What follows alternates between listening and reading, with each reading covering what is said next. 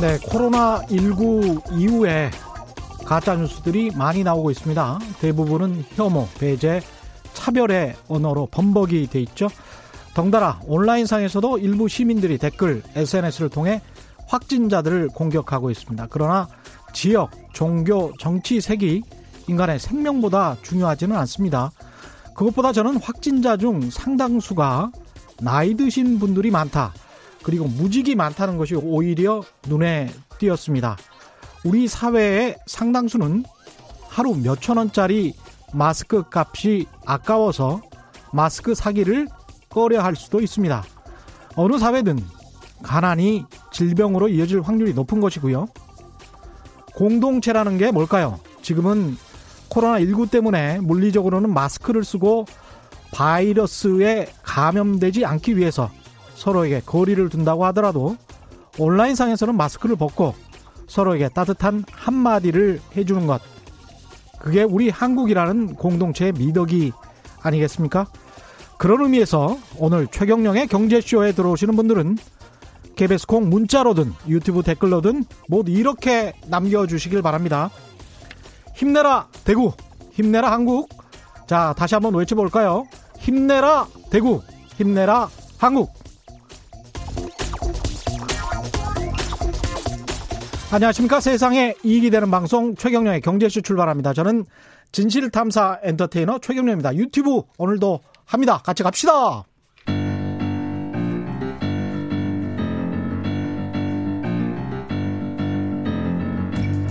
세계 100대 경제학자 가짜 경제 뉴스 감별사 가슴이 뜨거운 경제학자 건국대 최백은 교수의 이게 경제다. 네, 경제 고수만의 탁월한 식경과 통찰력으로 경제 이슈를 분석하는 경제의 시선. 이게 경제다. 유튜브 최백은 TV의 최백은 건국대 경제학과 교수 나와 계십니다. 안녕하십니까? 네, 안녕하세요. 예. 예. 땀을 좀 식히, 식히시고. 예. 지금 힘내라 대구 많이 하고 계시죠? 많이 하고 계시는군요. 감사합니다. 예. KBS 콩으로도 많이 문자 보내 주시기 바랍니다. 힘내라 대구. 예, 힘내라 한국. 코로나19 확진 환자가 150명을 넘어섰습니다. 당장 환자들이 늘어나는 것도 문제입니다만은 실물 경제, 자영업, 소상공인들 정말 힘들 것 같은데 예. 어떻습니까? 교수님 이 상황을 어떻게 보시고 계시나요? 지금 저기 예. 출발하면서 말씀하셨지만요. 예. 이런 재난 같은 게 벌어지게 되면 한- 이게 모든 사람들한테 똑같이 이게 발생하는 게 아니, 저 피해를 입히는 게 아니라 예. 취약계층일수록 더 피해를 입고 예. 뭐 기후 위기 같은 경우도 마찬가지죠. 그렇죠. 예, 그러니까 예, 그런 점에서 참 세상이 불공정하다고 생각이 드는데 무더위에 또 돌아가시는 분들이 홀로 살고 계시는 노인분들 이런 분들이 굉장히 그러니까요. 많거든요. 예. 혹한에도 마찬가지고. 예. 예. 근데 저는 어 먼저 좀 저 거시적인 부분 하나 하고요. 예. 그다음에 이제 구체적인 좀 이제 에 그 정부의 대책, 그다음에 세 번째는 각 개인들이 좀 해야 될 부분들 세 가지로 나눠서 좀, 좀 말씀드리고 싶은데요. 거시적인 부분, 정부의 대책, 그리고 개인이 해야 될 일. 예. 예. 에, 거시적인 부분은 뭐냐면은 어 우리가 어뭐 아주 길게 안 가더라도요. 금융위기 때부터 혹은 그 이후에 에, 경제 현상이든 자연 현상이든 간에 에, 어떤, 어, 이게 이제 발생을 하게 되면 이게 한 국가에서 머물지 않고 전 세계적으로 이게 이제 서로 서로 영향을 주고받아요. 체인처럼. 예. 예. 그러니까 이게 과거에 우리가 이제 소위 글로벌화로 통해 가지고 음. 경제가 촘촘하게 얽혔다고 이렇게 우리가 흔히 얘기를 하는데 예. 경제뿐만 아니라 모든 현상들이 이제는 그 한 국가에서 끝나지 않고 음. 그래서 일본 같은 경우도 그러니까 그 매뉴얼 함정에 이번에 빠졌던 이유가 아 과거에 일어났던 경험에 기초해 가지고 만든 그 매뉴얼이 지금 새로운 현상들은 이제 무, 무, 이 무기력증을 무력증을 보이는 거거든요. 그렇죠. 예. 예. 그런 점에서 어떻게 보면 세계가 굉장히 새로운 단계에 진입을 했다. 그러면 결국 그것이 함축하는 바는 뭐냐면은 국가 간의 협력이 굉장히 더 어, 강조 강화가 될 필요가 있다. 그렇습니다. 예, 그래서 이번에 지금 저기 에, 사실 G20 정상회담이 사우디에서 곧 예. 이제 그러니까 이제 그 주무 장관들 회의가 있을 텐데 재무장관 섞어요 회의가 있을 텐데 에, 거기서 그러니까는 좀 이게 좀 하나 저는 에, 아젠다로 좀 제시를 했으면 좋겠어요. 그러니까 중국의 그러니까는 이 코로나 19 문제가 중국만의 강 건너 불구경할 문제가 아니라 그렇죠. 국제 사회가 공동 대응을 하고 서로 어, 여유가 있는 국가에서는 지원을 하고 음. 같이 그러니까 에, 이 자국 자국의 피해가 상당히 적다고 해서 무관심할 문제가 아니라 이겁니다. 그렇죠. 예, 그런 네. 점에서 어, 현실은 어떻게 보면 금융위기 이후에 각 국가들이 팍팍해지다 보니까는 자국의 이익만을 생각하고 그러는데 음. 현실은 어, 국가 간의 협력이 굉장히 더 어, 요구되어지는 이런 상황으로 전개되고 하고 있다 이거예요. 그렇습니다. 우리가 예. 금융위기나 전 세계적으로 위기가 발생했을 때 돈에 관련된 위기는 예. 전 세계적으로 공조를 했거든요. 그렇죠. 특히 미국이 나서서 유럽이 나서서 예. 선진국들이 나서서 공조를 했고 그것을 또 글로벌 체인, 예. 돈의 체인, 실물 경제 체인을 그 어떤 악순환을 끊어버리려고 예. 전 세계적으로 공조를 해서 함께 협력을 했는데 이번 같은 경우는 어떻게 보면 또 생명의 위기일 수도 있지 않습니까? 그렇죠. 질병들이 예. 많이 퍼져 나간다면. 예. 예. 그래서 예. 경제적으로도 그래가지고 당시에 금융위기 때도 그러니까는 제일 일차적으로 했던 것이 뭐냐면 전 세계가 공동으로 그러니까 재정 부양을 음. 경제가 이제 자유낙하고 앉아 있으니까는 그러니까 일단은 그걸 이제 급한 어, 발등에 떨어진 불부터 꺼야 되겠다 해서 재정 부양을 공동으로 예. 어, 일부 국가만 하게 되면 그 효과가 굉장히 제한적으로 나타날 수밖에 없기 때문에. 그렇죠. 예. 그럼 이번에도 이 코로나 19 아, 사태가 터, 지면서 이미 유럽 연합이라든가 음. WTO 같은 데서는 이 경기 부양을 위해서 그러니까 공동 재정 인재니까 이것을 사실 지금 요구를 하고 있어요. 목소리가 나오고 있어요. 예. 예. 재정이라는 것은 그러니까는 한 개 국가에서만 쓰게 되면은 그 국가의 효과가 경제학적으로 보게 되면 그 효과가 그 국가 안에 제한적으로 발생하는 게 아니라 유출도 되고 그러거든요. 아, 오히려. 예. 예. 그래서 효과가 그러니까 많이 떨어지기 때문에 음. 그래서 이제 공동 대응이 좀 필요하다는 얘기를 하는 것이고요. 그러겠습니다. 예. 아무래도 다른 쪽에서도 경제 경기 부양을 하고 재정 효과를 나타내기 위해서 돈을 좀더 많이 푼다면 예. 다른 쪽에 또 수출이나 수입도 또 원활해질 테고 예. 예 세계 경제 전체가 좀 부양되는 그래서, 효과가 있겠습니다. 예, 그래서 예. 이제 그러니까 국제적인 좀 이제 음. 협력을 좀좀 음. 이렇게 제 한국이 그러니까 G20 가서 좀 그걸 적극적으로 제시를 했으면 좋겠다는 얘기를 말씀드리고요. 두 번째는 이제 정부 대응에서 보게 되면은 예. 대통령이 오히려 관료들보다 더 인식이 더 저는 더 깊은 것 같아요. 그러니까 예. 이제 관료들인 대개가 이제 기존에 관성적으로 과거의 음. 경험에 기초해 가지고 관성적인 대응 방식들을 대개 이제 동원을 하려고 그러는데 예. 사실 관성적인 대응 방안이라는 게 뭐 예를 들면 이런 것들입니다. 어, 어려운 자영업자들이라든가 소기업체들한테 그러니까 어, 이 금융을 융자한다든가 예. 자금난에 이제 에, 시달릴 수 있으니까요. 물론 이제 그것도 필요하겠지만은 자금 융자해봤자 사실은 어떻게 보면 빚만 더 늘릴 수가 있어요. 음. 근데 지금 상황은 어쨌든 간에 수입이 지금 줄어들고 있는 거거든요. 예. 수입이 줄어들고 판매가 안 돼지고 있는 이런 상태란 그렇죠. 말이에요. 예. 그럼 거기에 실질적인 도움을 주려면은 오히려 그러니까 비용을 줄여준다든가 어. 예? 그 예. 수입이 줄어드는 걸 상쇄시킬 만큼 그러니까 비용을 좀 줄여주는 노력들. 예. 그래서 뭐 우리가 임대료도 그러니까 우리가 좀 지원할 수 있으면 해야 되겠지만은 음. 저는 금융비용 제가 누차이겠지만 금융비용을 좀 이럴 때 예. 에, 많은 대출들을 갖고 있으니까는 그렇죠. 에, 소상 공인들이요. 예. 음. 그러니까 거기에 대해서 금리를 그러니까 한 1% 정도 인하를 하는 것을 음. 좀 한국은행과 협조를 해가지고 정부가 그렇죠. 좀 이제 에, 금융비용 절감을 통해서 좀 음. 그나마 지금 수입이 줄어드는 상황 속에서 이자라도 덜 낼 수 있다면 그렇죠. 예. 그리고 이제 지금 보게 되면은 음. 어 아마 이렇게 정규직 직장을 갖고 있는 사람들 잘 모를 수가 있는데 음. 자영업자들뿐만 아니라 많은 프리랜서들 같은 경우들도요. 지금 어 일이 다 지금 없어지고 있어요. 예. 그러니까 뭐 프리랜서들은 그러니까 뭐 예를 들어서 유치원에 그러니까 예를 들어서 보조 무슨 교사로 하는 사람들 같은 경우도 활동을 특수 활동을 지원하기 위해서 하는 특수교육 활동하는 사람들 같은 경우도 다 이제 그러니까 사람들 접촉을 최소화하다 보니까 그런 행사도 다 중단돼 버리고 음. 그래서 많은 이제 사람들이 다시 그러니까 지금 이제 그 수입이 지금 이제 격감하고 있어요. 예. 예, 이 접촉이 사람들 접촉 활동이 그러니까 이게 제한될 수밖에 없다 보니까요. 그래서 그런 분들에 대해서 그러니까는 좀 이제 그러니까 그 이 이 실업급여 같은 것을 좀 개념을 확장시켜 가지고 음. 좀 이제 최소한의 그러니까 생계를 그러니까 지원해 주는 이제 그러니까는 이런 것들을 좀 이제 보조해 주는 것도 좀 필요하다고 생각이 들고요.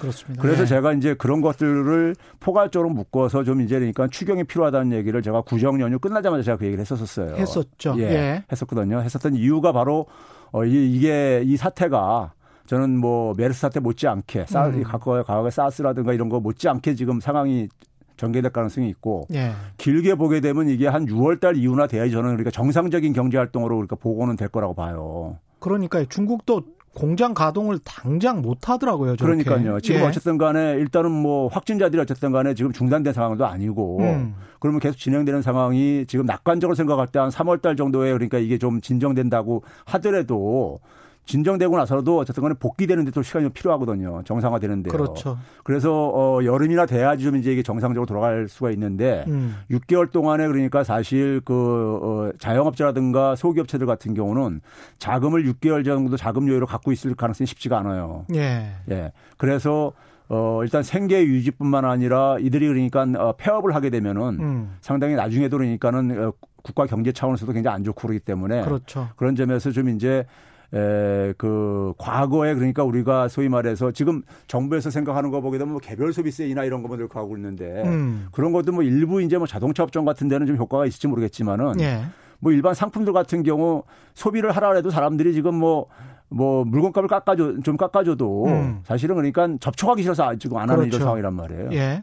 그러니까 판매가 안 되는 이런 상황이란 말이에요. 지금 음. 그러니까 경제 활동 매장에 사람이 별로 없어요. 그렇죠. 예. 이제 그런 점에서 좀 이제 그러니까 과거와 같은 대책을 관성적으로 하기보다는 음. 오히려 현장에 그러니까는 그 현장에 오히려 저희 어려움을 음. 발로 뛰어서 좀 이제 현장을 체크를 해가지고 예. 맞춤형으로 좀 대책을 만든 마련할 필요가 있다. 이 몇 개월이 굉장히 중요하고 그 그몇 그렇죠. 개월 동안에 부도나 도산하는 기업들이 좀 적을 수 있도록 그런 예. 정책을 많이 펴야 그렇죠. 되겠습니다. 예, 그래서 예. 이제 대통령도 이제 그러니까 과거의 이런 대책에 연연하지 말고 음. 좀 특단의 대책을 그러니까 처음에 얘기 나왔던 것이 뭐 재정을 조기 집행하는 거 이렇게 하니까 예, 저, 대통령이 거기에 하는 얘기가 뭐냐면 그런 거 말고 음. 플러스 이런 얘기를 했거든요. 그렇죠. 예, 예. 예. 그게 이제 바로 이제 대통령이 제가 볼 때 더 현실을 정확히 인식하고 있다 이거예요. 그러니까요. 예.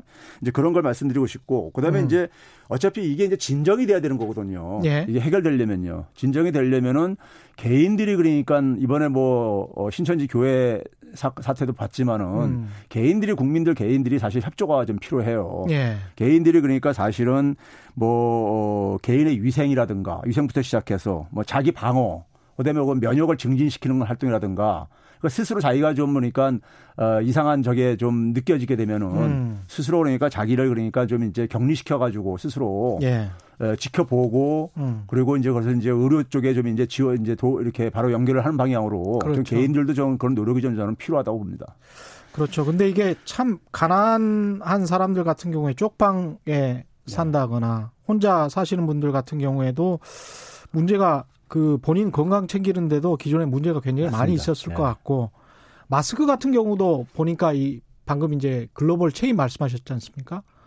근데 마스크가 전 세계적으로 중국에서 그렇게 많이 절반 정도를 70억 개를 네. 생산을 한다고 네. 하고 마스크의 원료인 탄소 소미도 중국에서 네. 대부분 공급을 한다고 하면 우리나라 이제 마스크 제조업체들도 힘들어지잖아요. 그러니까 이게 부품이랄지 어떤 원료들이 중국에서 오는 게 많아서 그게 정상화되고 그러려면 우리 경제도 굉장히 좀 시간이 걸릴 것 같다 그런 생각이 자꾸 듭니다. 예. 그렇습니다. 그러니까 이게 뭐 초기에는 그러니까 음. 이게 뭐저 3월 달 넘어가면 좀 거되지 않겠느냐 했는데 예. 저는 이제 그 당시도 그렇게 낙관적으로 이거 보면 안 된다고 저는 이렇게 생각했던 것이 음. 이 부분이 우리가 기존에 경험하지 않은 지금 상황들이 이런 것들이 주로 발생하고 있어요. 지금요. 예. 그러니까 어 그런 점에서 어 사실 일 본이라는 나라가 굉장히 선진 국가잖아요. 예. 근데 일본이 굉장히 무기력증을 지금 보이고 있잖아요. 예. 이, 이, 사태에 대해서요. 음. 그 이유, 그런 이유는 그러니까 기본적으로 기존에 굉장히 시스템적으로 통제를 잘했던 나라에서 이런 문제, 이 무기력증을 보인다는 얘기는 예. 기존의 사, 기존에 우리가 경험했던 것이 좀 뛰어넘는 그러니까 성격을 갖고 있다는 것을 우리가 좀 이제 인정을 해야 될 것 같아요. 그런 측면에서 이게 코로나 19 사태가 나자마자 그 이카노미스트에서 지적한 내용이 있는데 마지막 문장이 그런 거였거든요. 이번 코로나 19를 또 마지막 어떤 바이러스의 유행이라고 생각하지 말아라. 이건 결코 마지막이 아니다. 그러면서 그 이후로 환경의 변화 예. 그리고 글로벌 도시화 예. 굉장히 중국도 저 예. 우한이 천만에 예. 밀집된 도시이기 때문에 그런 것들을 이야기를 해놨더라고요. 그래서, 그래서 제가 모두에 말씀드린 게 바로 예. 그 얘기입니다. 음. 예. 그러니까 이게 지금 앞으로는 음. 경제 문제든 아니면 비경제적인 문제든 간에 예. 어떤 한 국가에서 발생했을 때 그것이 한 국가로 안 끝친다. 그렇죠. 예. 그래서 전 세계적인 대응, 예. 대응이 필요하다. 예. 예. 우리도 좀 그런 점을 좀 넓게 좀 생각을 해야 될 것 같아요. 너무 정치적으로만 생각하지 말고 인본주의로 좀 생각을 해야 될 것 같습니다. 땡땡님, 대구 사람으로 최 기자님 감사합니다. 뭐 이런 말씀 하셨는데요. 예, 힘내라 대구. 뭐 당연한 것 같습니다. 이사공호님, 유아교육 분야에서 일하고 있는데 최 교수님이 언급하신 내용 그대로 프리랜서들은 지금 거의 손 놓고 있는 상황입니다. 특히 엔터테인먼트 쪽도 그렇고 네, 기획하고 행사하는 분들 있잖아요. 그분들은 거의 4월 공연까지 지금 취소가 되는 상황이더라고. 뭐 방송국 리포터들도 예. 살아던데요. 그렇습니다. 예.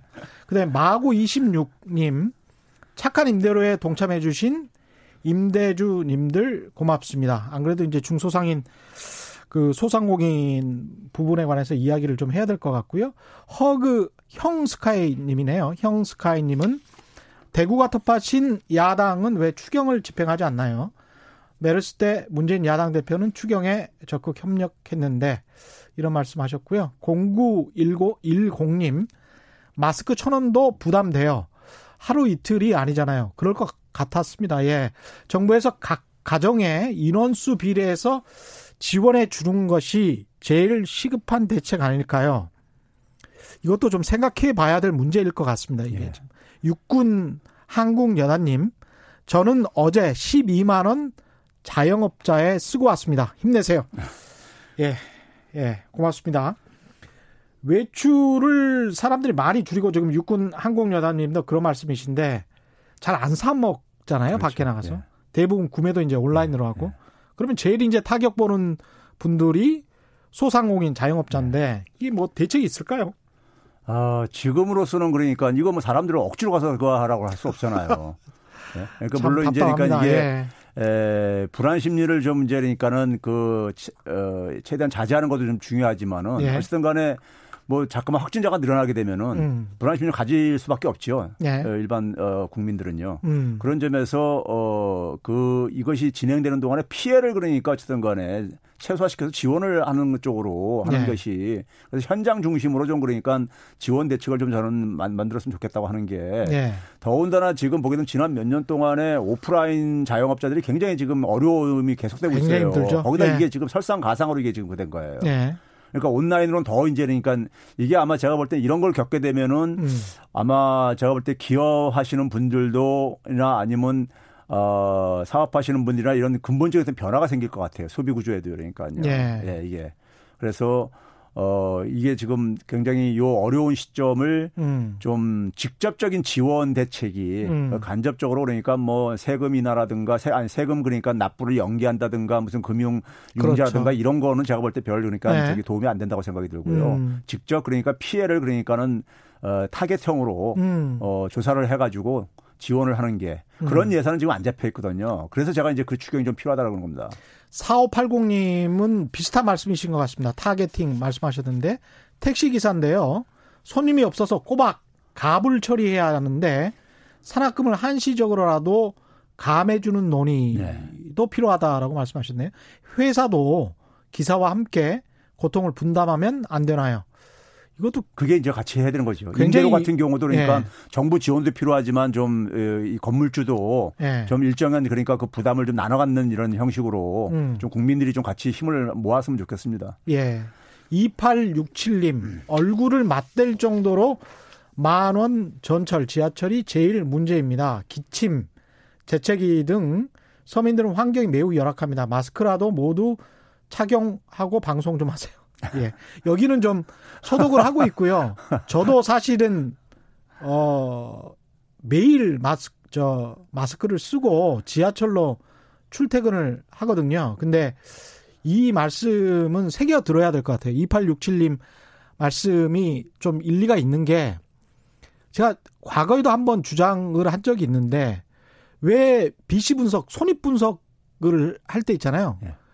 그 우리 저 비용과 그 손익 예, 분석 예, 예. 대중교통에 예. 항상 그 어떤 서서 타는 사람이 몇십 프로 있어야 되는 걸로 그래 그래야만 지하철을 놔주는 걸로 우리가 예, 예. 대중교통 분석을 예. 그렇게 하거든요. 근데 그때 기억하실지 모르겠습니다만은 왜 그럼 대중교통도 돈을 주고 이용하려 하는 건데 앉아서 가는 사람을 100%로 계산을 하고 최소한 예. 왜 앉아서 가는 거는 안 되지? 자가용만 앉아서 가야 되나? 이런 생각을 하게 되더라고요. 그래서 이런 발상의 전환도 좀 필요하지 않나. 아, 발상의 전환 문제가 아니라요. 예. 공공 공공 지출 부담을 최소화시키려고 하는 거예요. 그러니까요. 그걸 예. 그러니까 세금을 덜 걷기 위해서 한 거죠, 뭘. 아, 예. 5180님, 미담도 많으시네요. 우리 회사 마스크 구입하라고 봉투에 만 원 넣어주신 사장님, 감사합니다. 예. 5180님이 말씀하셨습니다, 사장님. 훌륭하십니다. 어제 통계청이 지난해 4분기 가계도 네. 동향조사를 발표했는데, 보니까 이제 4분기까지는 경제가 안전성장으로 이게 분위기가 약간 바뀔 수 있는 그런 상황이었던 것 같은데, 네. 그런 측면에서도 좀 안타깝습니다. 어떻게 보십니까? 예. 어, 사실 그 지난해부터 음. 지난해 3분기부터 예. 아, 사실은 지난해 2분기부터죠. 2분기부터 이제 전체 가계 소득이 다 플러스 반전을 했고 예. 3분기에는 이제 그러니까 소득 분배도 개선되기 시작했고요. 음. 그래서 이제 그 추세가 지금 지속되고 있, 있는데 예. 에, 4분기 소득 어, 가계 소득 지표는 굉장히 좋게 나왔어요. 예. 굉장히 좋게 나왔는데 몇 가지 한 한 네 가지 정도에서 좀 이제 제가 평가를 하고 싶은데요. 예. 하나는 뭐냐면은 그 가구당 그러니까 우리가 그 이 소득 증가가 음. 이제 연 계산이 가능하게 돼버렸는데 4분기까지 나왔기 때문에요. 네. 보게 되면은 어, 실질 소득 기준으로 한 3.3%가 증가했어요. 음. 그럼 지난해 우리가 성장률이 2%였단 말이에요. 예. 그러니까 성장률 이상으로 그러니까 증가를 했다는 거. 음. 그래서 이제 일단 의미가 좀 있고요. 예. 그다음에 1인 가구까지 포함해서 통계청에서 발표하는 건 2인 가구 이상입니다. 예. 근데 1인 가구까지 포함해서 계산해야지만 전체가 다시 다 파, 파악이 되는 거잖아요. 그렇죠. 1인 예. 가구까지 포함하게 되면 3.9%가 증가했어요. 와. 예, 가계 소득이요. 예. 그러니까 예를 들면 1인 가구 중에는 대개 최저임금 효과 저거를 혜택받는 사람들이 많이 있다고요. 그렇겠습니다. 예, 예. 1인 가구들은 아무래도 음. 이제 직업이 있는 사람들이 되게 1인 가구들 많이 하고 그러기 때문에 그러네요. 예. 그 다음에는 뭐냐면 이제 그 이번에도 그러니까 일부 언론들에서는 그러니까 정부 이, 이- 이제 이전 소득 가지고 거됐다고 그렇게 얘기를 하는데 네. 그건 사실이 아닙니다. 좀 저는 지난번에도 한번 말씀하셨죠. 예, 근데 예. 이번에 보게 되면 근로 소득이 5.8% 증가한 반면에요. 예. 이전 소득은 3.7%뿐이 안 증가했어요. 아, 전체 가구가요? 예, 그러니까 전체 가구 평균에서 했어요. 아. 근로소득이 주도로 한 거예요. 예. 그러니까 이전 소득이 증가해도 한 19,000원 정도 증가한 거예요. 이전 소득 1년 19,000원. 동안에. 1년 예, 동안 예. 가구당이요. 그러니까요. 예? 그러니까 그렇게 큰 금액도 아닌데 그걸 가지고 정부 그러니까 국가에서 정부에서 이전 소득을 증가시켰다고 할지라도 1년 동안 예. 19,000원 증가 예. 시킨 그리고 게 예. 기본적으로는 거는 근로소득이 한 5.8%나 증가했기 때문에 근로소득 음. 주도에 의해서 이게 소득 증가, 가계소득이 증가한 거다. 그러네요. 근로소득 예, 증가율이 예. 훨씬 더 높습니다. 그리고 이제 예. 세 번째는 뭐냐면은 어, 이 소득 계층별로 보게 되면요. 음. 1분이 제일 하위 20%죠. 예. 하위 20%는 6.9%가 증가했어요. 아이고. 예. 그다음에 2분위는 6.0%, 음. 3분위가 4.4, 4분위가 4.8. 그러니까 중산층들이 그러니까 그 다음을 이루고 있고 음. 제일 상위 20%가 이제 그 1.4%로 가장 제일 낮았어요. 가장 적게 증가했고 예. 그렇게 그러니까 보면 그러면 소득 분배 굉장히 개선된 거죠. 소득 격차가 좀 줄어드는 거네. 그렇죠. 그래서 실질적으로 그래서 5분위 배율을 보게 되면은 음. 5.47에서 5.16으로 감소를 했어요. 어, 많이 감소했습니다. 예. 예. 거기다가 이제 우리가 흔히 음. 이제 비소비 지출이라고 해가지고 세금이라든가 이자라든가 납부하고 난 이후에 가계 소득이 아니면 과거에 뭐 줄어들었다니 뭐 이런 식의 또 이제 지적이 있었는데 예. 그게 처분 가능 소득이죠. 그 일종이에요.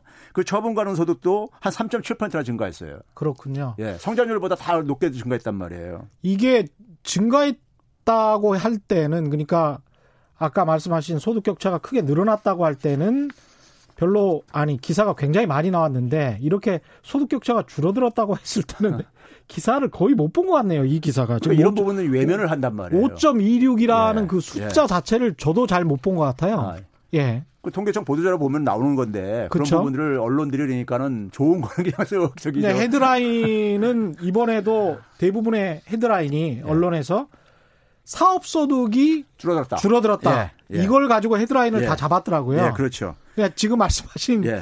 예, 그거하고는 전혀 또 다른. 그 사업 소득이 이제 전체 평균적으로는 2.2%가 감소했어요. 예. 예. 감소했는데 문제는 뭐냐면요. 이 사업 소득이 1분위, 2분위, 3분위. 음. 그러니까 하위 60%에서는 사업 소득이 증가했어요. 예. 아. 소위 말해서 그러니까 좀 이제 소득이 높은 층에서 사업 소득이 좀 줄어든 거예요.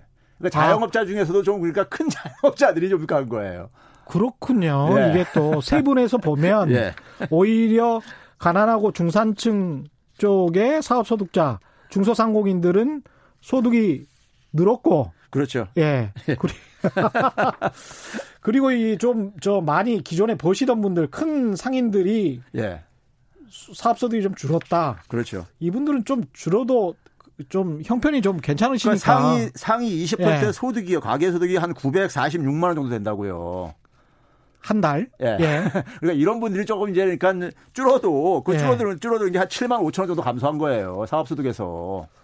그분들 입장에서는 뭐 그분들도 이제 아, 그렇죠. 손해긴 하겠지만 물론 그렇죠. 그럼에도 네. 불구하고 다른 분들에 비해서는 그래도 상대적으로 그렇죠. 우리가 뭐 자영업자들 어려움들 예. 뭐 이런 것들 얘기했었잖아요. 예. 했는데 그래도 취약계층한테 이게 어려움이 됐으면은 음. 더 어려울 텐데. 네. 그래서 이분들은 이분들이니까 이분들이라고 해서 소득이 줄어들면 안 되는 거지만은. 그렇죠. 근데 예. 이분들은 그래도 어쨌든 견딜 수 있는 저게 어쨌든 방어력이 있는 분들이잖아요. 그렇죠. 예. 그런 점에서는 그러니까 예, 좀 다행이라고 어떻게 다행한 표현이 적합할지 예. 모르겠지만은 음. 좀 이제 그 상대적으로 그러니까 하위 60%는 사업소득도 증가했다. 이 음. 점에서 좀그 아쉬운 점은 좀 있어도 예. 예. 괜찮다 이렇게 저는 평가하는 거죠. 구분을 해서 보니까 이게 상당히 명확하게 드러나네요. 예. 그런 그, 이, 이, 이 추세를 좀 이어가야 되는 건데 코로나 19 때문에 1분기는 어쩔 수 없을 것 같고 거기다가 이제 하위 20%가요. 예. 어, 가구주 평균 연령이 한 65세대예요. 예. 그럼 이분들 되게 이전 소득 가지고 했을 것 같죠. 예. 근데 근로소득이 가장 많이 증가했어요. 어. 근로소득하고 사업소득이요. 어. 근로소득이 6.5%, 예. 사업소득이 11.6% 증가했어요. 아, 이게 약간 좀 꿈틀꿈틀 거리는 뭐가 예, 이, 그렇죠. 보이, 보였군요. 그렇죠. 예. 4분기 때. 예. 이, 이분들은 되게 뭐냐면 가정노동력까지 하는 자영업자들이거든요. 음. 그렇죠? 예. 영세하니까요. 예. 그런데 이분들이 한 12%가 증가한 거예요. 반올림에서요. 사업소득이. 아, 이게 참 좋을 뻔 했는데. 예. 근데 1분기 때는 뭐 정말 안 좋을 거고 예. 수출입도 안 좋고 자영업도 안 좋을 거고 이거 어떻게 해야 될까요? 이럴 때는 그러니까 직접 예. 소득 지원을 해줄 수밖에 없어요. 예. 피해를요. 예. 일단 이 고비를 넘겨야 되는 거니까요. 네. 어려운 고비를요. 이건 그러니까 음. 어떻게 보면 돌발 사태잖아요. 그렇습니다. 재난이고 이걸 본인들이 개인들이 어떻게 노력해도 풀 수가 없는 문제잖아요. 그 국가적으로도 사실은 모든 국가가 쩔쩔매고 있는 거니까. 그러니까요. 예. 이걸 뭐 이건 개인의 책임이 아니라고요. 그러니까요. 예. 그렇죠. 그런 점에서 그러니까 이럴 때 이제 우리가 소위 국가가 그러니까는 손을 내밀어 줘야 되는 거죠. 공동체가 손을 내밀어 주는 거. 그래서 국가가 예. 존재 이유죠, 그게요. 음. 예. 구윤철 기획재정부 2차관이 추경을 포함한 모든 옵션을 고려 중 이런 이야기를 했는데 모든 옵션 뭐 어떤 옵션들이 있을까요? 그러니까 저, 제가 아까 얘기했듯이 대통령한테 업무 보고 하면서 예. 대통령이 음. 특단의 대책, 그다음에 음. 새로운 좀 상상력을 좀 발휘하고 음. 이런 표현을 썼어요. 음. 그래서 제가 굉장히 적합한 표현을 쓰신 거예요. 그런데 예. 관료들은 처음에 대책이라고 준비했던 게 그냥 관성적인 대책들, 과거에 그러니까 우리가 흔히. 알고 있는 대책들을 끄집어냈다고요. 예, 과거 그 서랍장에서 빼내 가지고. 예. 예. 그러니까 뭐냐면 재정 조기 집행, 뭐 예. 이런 거 좀 땡겨서 집행하는 이러는데 예, 너무 대통령이, 비슷해요. 대통령이 예. 면전에서 뭐냐면 그런 거 말고 예. 이렇게 얘기했거든요. 예. 그러니까 그런 식으로 대답을 할 수밖에 없죠. 관료는 일단은요. 음. 근데 일단 제가 볼 때는 더 현장 깊숙이 내려가라 이럴, 이럴 때요. 음. 지금 질병관리본부들이 지금 노력하시는 것처럼 예. 현장을 내려가서 현장에 좀 피해를 그러니까 특히 취약계층들의 피해를 음. 아무래도 그러니까 고소득자들은 그래도 자기 방어 능력이 좀 있는 사람들이란 말이에요. 그렇죠. 취약계층들이 구체적으로 어떤 피해가 발생하는지를 조사해서 음. 음. 거기에 맞춤형으로 그러니까 대책을 마련해 줘야 된다 이거예요. 작년에 그러니까 7월 달에 그러니까 일본으로부터 수출 규제가 왔을 때 네. 당시에 제가 이제 서울시나 정부 관계자도 그걸 주문했던 거예요. 음. 대기업은 그래도 놔둬라, 놔둬도 된다. 네. 자기 방어 능력이 있어. 중소기업들 피해를 현장에 나가서 그러니까 책상에 앉아서 가지 마시고 그렇죠. 친구 들어오는 거 하지 마시고 음. 현장 나가서 직접 만나서 음. 어떤 어려움이 있는지 그리고 거기 맞춤형으로 그러니까 그걸 해가지고 일단 이걸 몇 달을 우리가 넘기는 필요가 있다 이런 음. 얘기 했었는데 이번도 마찬가지예요. 혹시 그 책상에 앉아 계실 거거나 왔다 갔다 하시는 도중에 최경련의 경제쇼를 꼭 들으시면 이런 좋은 소식들이 많이 옵니다. 왜냐하면 현장의 소식들을 제가 바로 바로 읽어드릴 거기 예. 때문에 지금부터 8078님은 회사들도 납품 결제를 오음이나 며칠 뒤 결제하지 말고 바로 바로 해주시면 좋겠습니다. 대기업에 납품하는 기업들은 바로 바로 현금 받던데 왜 그 밑에 영세업체들은 그렇게 결제가 안 되나요? 예. 이게 네. 또 굉장히 중요한 지금 어떻게 보면 네. 을과 을들의 예. 싸움 같은 그런 예. 경우입니다. 서로 좀 사정이 어렵기 때문에 그런 예. 거에 일종의 그러니까 정부가 이제 보증을 좀 해줘가지고 예. 해줘가지고 일단 그것도 방법입니다. 예. 소기업일수록 그러니까 자금 순환이 현금 현금 확보가 굉장히 어렵거든요. 그리고 그렇습니다. 이제 예. 오래 지탱하기 힘들거든요. 음. 여유 자금이 많지 않기 때문에. 예. 그래서 그 굉장히 지금 중요한 지금 정보를 지금 제시해 준 건데 소- 소개해 준 건데 음. 그걸 정부가 이제 그러니까 거기에 대해서 그러니까 좀 보증을 해줘 가지고 예. 그래서 그거를 바로 이제 현금화 시킬 수 있도록 예. 예? 하는 이런 좀 지원이 좀 필요한 거죠. 2334님, 대구입니다. 정부를 믿고 차분하게 대응해야 할 것 같습니다. 대책 없는 언론이 문제입니다. 대구 봉쇄 운운하며 공포 분위기 만들지 마세요, 제발. 이런 말씀 하셨는데요. 참, 언론도 너무나 많은 또 중소 상공인들 같은 사이즈의 언론인, 언론들이 굉장히 많아요. 사실은 예. 5인 미만의 사업장이 전체 언론사가 지금 6천 개 정도 되거든요. 한국에. 네. 근데 그 중에서 절반 정도가 5인 미만이에요. 아, 예. 기자와 직원과 사, 사장까지 다 포함해서 5인 미만. 그러니 무슨 취재를 해서 무슨 보도를 하겠습니까? 그러니까 아주 선정적으로 인터넷에서 클릭할 만한 보도를 하는 거예요. 그렇죠. 자기 한- 주목을 받게 하기 위해서. 그렇죠. 한 4천 개 정도가. 아, 그러니까 이제 그런 선정적인 기사만 인터넷에 네. 또 나오고 이런 것은 사실은 네이버와 다음 뭐 이런 포털에서. 예, 예. 포털에서 상당히 걸러줘야 됩니다. 맞습니다. 예, 이게 이런 업체들이 너무 많기 때문에 이런 거는 좀 걸러줘야 될 것 같고요. 방영석 님입니다. 공연 행사업을 하시는 분인데요. 기술 보증 기금, 신용 보증 기금, 은행 등 지원한다고 하더니 이론도 지원 못 받았습니다. 슬픕니다. 예, 이 꼭 이 방송을 좀 들어 들어보셔야 될 것 같습니다. 맞습니다. 예. 정부 관계자분들, 공공기관 분들, 허국국님, 코로나19를 막기 위해 지금도 열심히 일하고 계시는 질병관리본부 여러분들 고맙습니다. 예. 질본 여러분들 정말 고생 박수 많으시죠. 보내 예. 박수 보내주고 싶어요. 예. 8114님, 인천의 화물기사인데요. 나라님도, 어, 가난은 구제하지 못한다고 했는데, 특수업종 13개 중 하나입니다. 오늘을 살아야 내일이 있는 것 아니겠습니까? 당장 자금 좀 푸세요. 긴급자금. 이자 포함 원금 상환할게요. 이 빚을 꼭 갚겠다. 근데 제발 좀 도와달라. 그런 절박한 호소시고요. 예, 계속 이런 문자가 오면 계속 소개해 드리겠습니다. 부동산 대책 관련해 가지고 어제 나왔잖아요. 부동산 대책이 정부가 이게 지난해 12월 16일 날에 부동산 대책 한 번 또 했었고 그런데 또 뭐 수원 뭐 용인 성남 뭐 이래 가지고 수영성 지역이 많이 오른다고 하니까 또 대출 규제를 하고 조정 대상 지역으로 추가 지정을 했습니다. 이건 어떻게 평가를 하십니까? 아, 저는 사실 그 12월 16일 대책 나오고 연초에 소위 김상조 정책실장이 뉴스공에 나와서 뭐저 의지를 밝힐 때만 하더라도 네. 어, 이번엔 좀 제대로 방향을 좀 잡아 주려니 했어요. 네. 굉장히 단호한 의지도 밝히고 음. 그러시길래. 근데 뚜껑을 열어 보니까는 제가 이제 과거에 부동산 대책의 문제를 얘기한 것 중에 뭐냐면 에, 해법은 누구나 다 알고 있다. 관료들도. 예. 11, 12, 12월 16일 대책을 사실 그러니까 일반화시키면 되는 거예요. 음. 그러니까 부분적으로 제한적으로 하지 말고요. 예. 그게 왜 그러냐면 제가 늘 이걸 비유하는 게 뭐냐면 두더지 음. 잡기 게임식으로 하지 말아라. 예. 두더지 잡기 게임식이 이게 바로 뭐냐면 소위 말해서 풍선 효과 이거, 이거 그렇죠. 나타나는 거예요. 그렇죠. 그렇죠? 예. 그러면 이거를 그러니까 나타나고 나면은 그 다음에 가가지고 이제 그러니까 사후적으로 쫓아가가지고 음. 대출 규제한다, 뭐 조사한다, 뭐 자금 출처 조사한다, 뭐 이런 식으로 간단 말이에요. 예.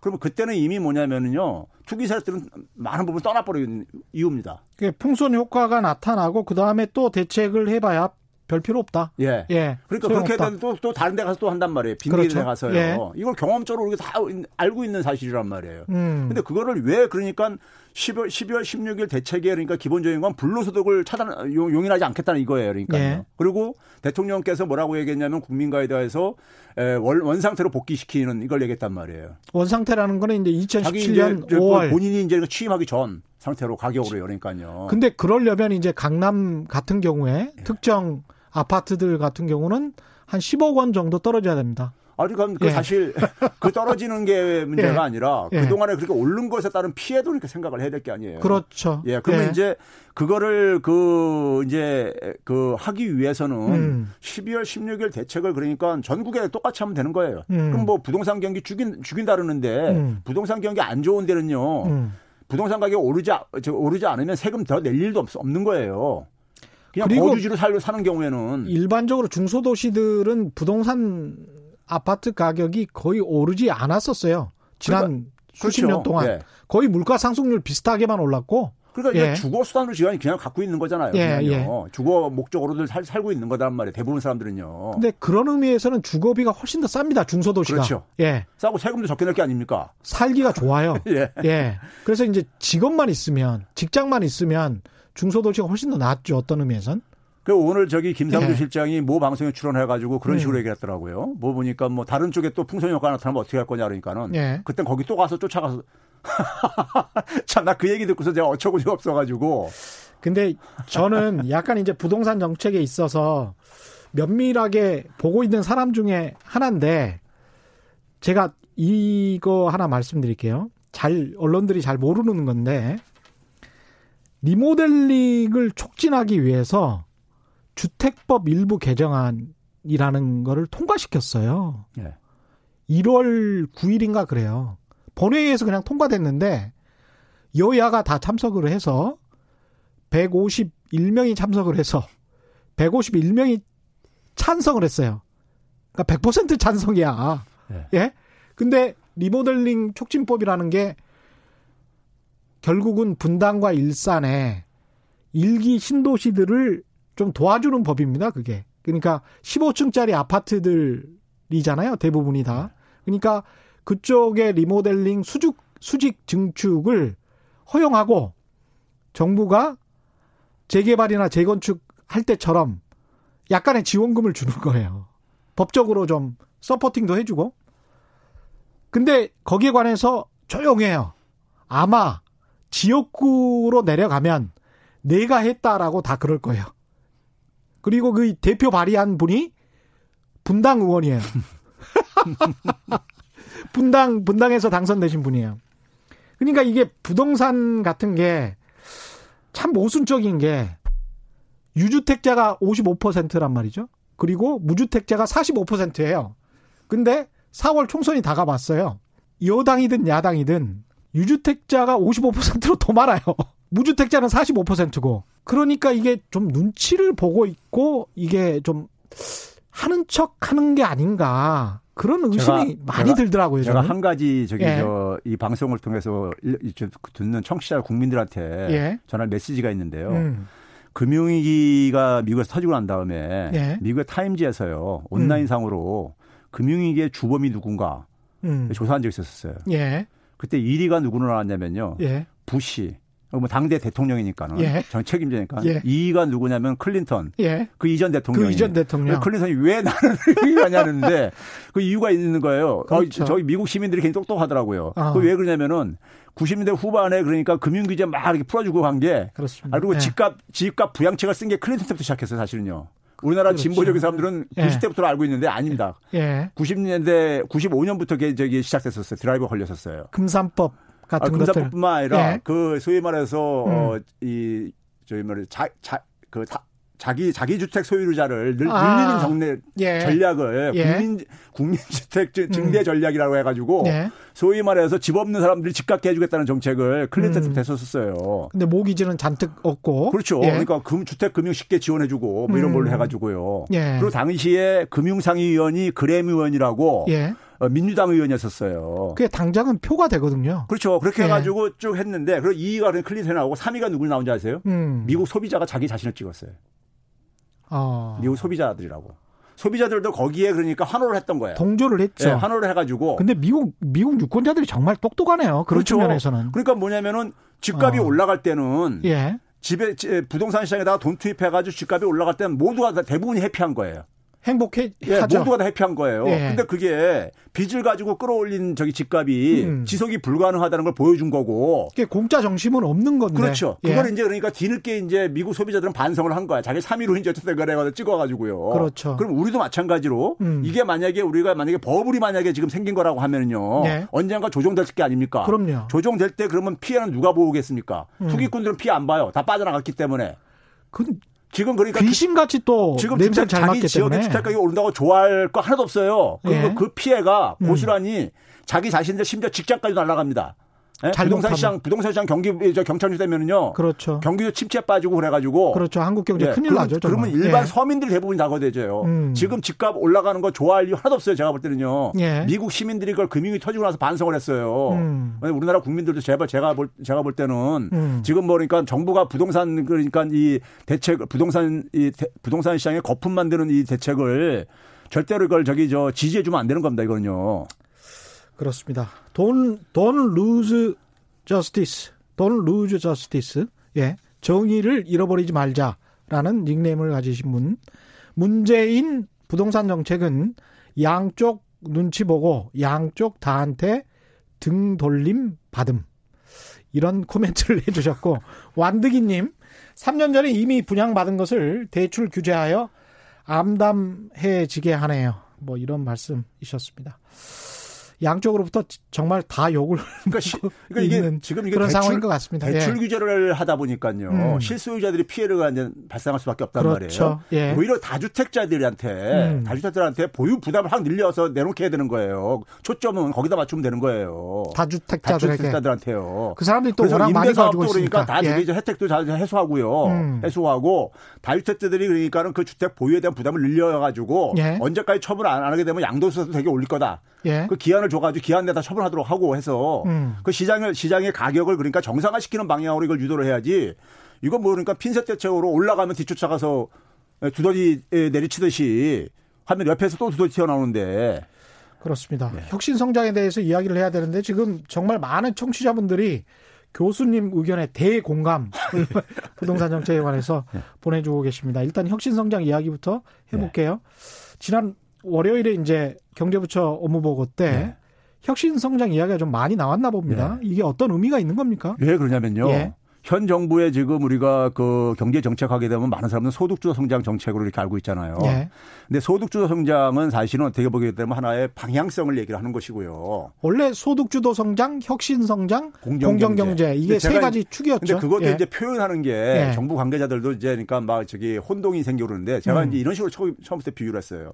소득주도 성장의 목표는 기본적으로 내수 강화. 예. 특히 뭐냐면 저소득층과 중산층의 소득 강화를 통해서 음. 좀 내수를 강화시키고 음. 왜냐하면 수출이 구조적으로 좀 둔화되는 상황 속에서 경제 체질을 바꾸겠다는 거였었어요. 예. 그럼 그 목표를 위해서 수단이 공정 경제라는 거하고 혁신 성장이 있었던 거예요. 음. 왼발과 오른발을 제가 비유를 하는데 예. 그럼 사람 몸이 소득주도 성장 정책이 성과를 내려면은 사람 몸이 앞으로 가는 거로 비유할 수 있는데 예. 그럼 공정 경제 왼발로만 계속 갈 수는 없어요.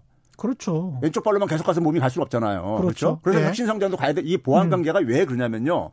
우리가 자영업자 문제라든가 소기업들 문제 때문에 음. 최저임금 인상 브레이크 걸렸죠. 예. 근로시간 52시간 단축 브레이크 걸렸죠. 예. 그 걸린 이유가요. 음. 최저임금 인상을 하게 되고 근로시간 52시간 단축하면은 음. 자영업자하고 그러니까 소사업자들이 그렇죠. 피해 볼 수밖에 없어요. 중소기업? 상식이란 예. 말이에요. 예. 예를 들면 소사업자들 보게 되면은 중소사업자들 보게 되면 주 64시간씩 지금 일 시킨다고요. 삼교대 하는, 이교대 하는 아니, 사람들.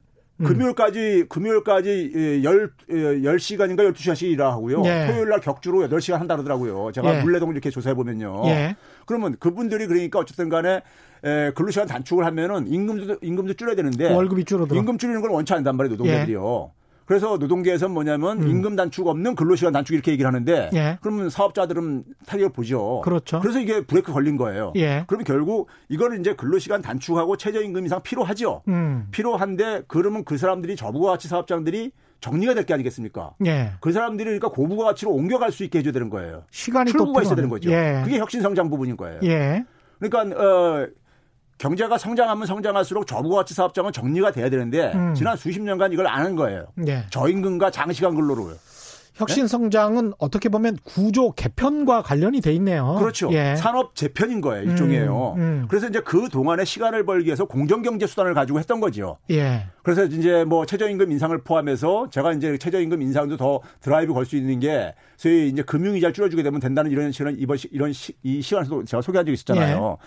그러면 이 혁신 성장이 갖고 있는 의미는 뭐냐면 결국은 제조업 위기에 대한 대안을 마련하는 거예요. 음. 지금요. 예. 그러면 제조업 위기에 대한 대안으로 현 정부가 얘기하는 게 뭐냐면 데이터 경제 활성화, 플랫폼 경제 활성화 이런 얘기를 하고 있다고요. 예. 지금 경제 부총리들이요. 예. 그래서 그걸 DNA 플러스 BIG3 얘기하는 것도 다 음, 그거예요. 예, 예. 그런데 이분들이 지금 큰 걸 하나 놓치고 있는 게 뭐냐면요. 음. 이 데이터 경제의 생태계하고 음. 전통적인 제조업의 생태계하고는 음. 전혀 다른 생태계예요. 그렇죠. 쉽게 얘기해서 예. 아마존 강에 그러니까 생태계하고 음. 사막 지방에 그러니까 생태계는 전혀 다르잖아요. 그렇죠. 동식물도 달, 다르고 예. 자연 환경도 다르잖아요. 밀림과 사막은 전혀 다르죠. 예. 그러면 데이터 경제에 필요로 하는 그러니까 우리가 소위 그 자연 환경, 음. 비생물적인 환경이 있는 거고요. 예. 그리고 그 안에서 뛰어놀아야 될 그러니까 경제 주체들, 기업인과 음. 소비자들의 음. 모습이 있는 거예요. 그렇습니다. 그러면 이제 그런데 지금 현 정, 현 정부의 정책을 보게 되면은 음. 이 생태계에 대한 이해가 없다 보니까는 이거 그러니까 그 주변 환경만 만들면 비생물적인 환경만 만들면 되는 거라고 생각을 하고 있는 거예요. 예. 그러면 지금 현재 제가 그런 식으로 비유를 해요. 지금 현재 정부가 추진하는 DNA 플러스 빅3 가지고 음. 구글 같은 기업 나오겠느냐? 예. 나오면은 그 제대로 방향 잡은 거다. 음. 근데 안 나오면 뭔가 잘못 뭔가 정책이 잘못된 거다. 제가 이런 식으로 비유를 해줘요. 구체적으로요. 예. 그게 왜 그러냐면은 우리는 그러니까 예를 들어서 그러니까 무슨 R&D 투자해가지고 그 비생물적인 환경만 만들어주면은 음. 이게 그러니까 새로운 생태계가 만들어지잖아요. 그 창조 경제가 그래서 실패했고요. 네. 일본의 창조 산업 육성도 그렇게 한 15년 그렇게 해서 실패한 거예요. 이게 정부 업무 부처 보고할 때 혁신 성장이라는 말이 많이 나온 게 네. 그래서 그런 구체적이고 실질적인 내용을 담고 있다라고 보십니까? 아니면은 아직 멀었다라고 보십니까? 아, 제가 볼 때는 그러니까 네. 이 겉에 그러니까 이 하드웨어 같은 것들 음. 그러니까 우리가 그래서 뭐이 보여주기 위한 그렇죠. 예. 그런 것들만 그러니까 구호성으로 지금 제시가 돼 있는 거예요. 음. 생태계를 그러니까 이걸로 만들어줄 수 있겠는가에 대해 하려면은 예. 거기에 그러니까 우리가 우리가 산업사 제조업 시대 때 사는 사람들하고 예. 농업사에 사는 사람하고 틀리잖아요. 음. 쉽게 얘기하면 정치 경제 제도부터 해가지고 제도나 예. 법이라든가 심지어 뭐냐면 인재를 기어내는 교육 방식이라든가 음. 사회 규범 이런 거가 다 바뀌었잖아요. 그렇죠. 그걸 마찬가지라니까요. 근데 그런 부분에 대한 이해가 없이 음. 그냥 그래 골격만 그냥 이렇게 만들어 놓으면은 음. 이 공장이 돌아갈 줄 알고 생각하는 거예요. 다 AI 하자 예. 또는 4차 산업혁명에 공장 자동화 하자. 그렇죠. 뭐 빅데이터 강조하고 뭐 이렇게 예. 하면 되는다. 근데 그 공장의 사장님은 사실은 엑셀도 다룰 줄 몰라요. 아니 그러니까 빅데이터를 뭐 이런 이렇게 되면 굉장히 큰 미스매치가 발생을 하게 되잖아요. 빅데이터를 만들어놔도 예. 빅데이터를 가지고 음. 가치 창출하고 일자리 창출할 수 있는 사람이 없으면은 음. 뭘할 거냐 이거예요. 이게 무슨 의미가 있냐 이거예요. 음. 알겠습니다. 올해 정부가 꼭 해야 할 것 마지막으로 좀 정리를 하나만 해 주십시오. 그래서 네. 사실 그 이 업무 보고에서 그걸 이제 대외적으로 공개를 하면서 네. 혁신 성장 얘기한 거는 그만큼 정부도 절박한 거예요. 음. 대통령께서 무슨 얘기했냐면 올해는 성과가 구체적으로 나와야 된다. 음, 그렇죠. 그러니까 지금까지는 재정 투입하고 뭐 해가지고 공정 경제 좀 강화해서 이렇게 음. 됐는데 음. 이게 그러니까 혁신 성장 부분이 성과가 안 나오면은 예. 이게 지속 불가능하다는 걸 알고 계시는 거예요. 예. 왜 그러냐면 최저임금 1만 원 달성 공약 접을 때 음. 얼마나 가슴이 쓰렸겠습니까? 예? 그렇게. 근데, 그게 예. 왜안 됐는가 보니까는 예. 이게 산업재편이 저기 뒷받침 안 되니까 이게 안 되는 걸 알, 아신 거예요. 그렇죠. 그래서 그 부분에 그러니까 성과를 만들어내려면은 음. 혁신 성장의 중요성을 알다 보니까는 예. 그 부분에 책임을 지고 있는 관료들한테 이걸 다 주고선 지금 하라고 하는 건데 예. 하라고 하는 건데 관료들은 그러니까 제가 볼 때 박근혜 정부 때 지금 거기서 한 걸음도 못 나가고 앉았어요. 네, 알겠습니다. 오늘 말씀은 여기까지 듣는 걸로 하고요. 지금까지 최백은 건국대학교 경제학과 교수와 함께했습니다. 고맙습니다. 네, 감사합니다. 예, 최경련의 경제쇼 오늘 준비한 내용 여기까지였는데요. 주말에도 최경련의 경제쇼 플러스 있는 거 아시죠? 세상의 이익이 따따블로 되는 최경련의 경제쇼 플러스 본방이 일요일 오후 5시 5분에 KBS 일라디오고요. 그보다 먼저 토요일 오전에 항상 10시에 유튜브에서 최초 공개됩니다. 많은 시청취 부탁드리고요. 제가 또 최경령의 이슈 오도독 유튜브 전용입니다. 고품격 정치 특화 방송 유튜브 또 팟빵 파티 어디에서든 만나 보실 수 있습니다. 예. 코로나19로 외출이 쉽지가 않은 분위기인데 밖에서 외식하고 금방 들어오셔가지고 주말에는 최경령의 경제쇼 플러스 최경령의 이슈 오도독 보시면서 정보와 재미 찾으시기 바랍니다. 고맙습니다.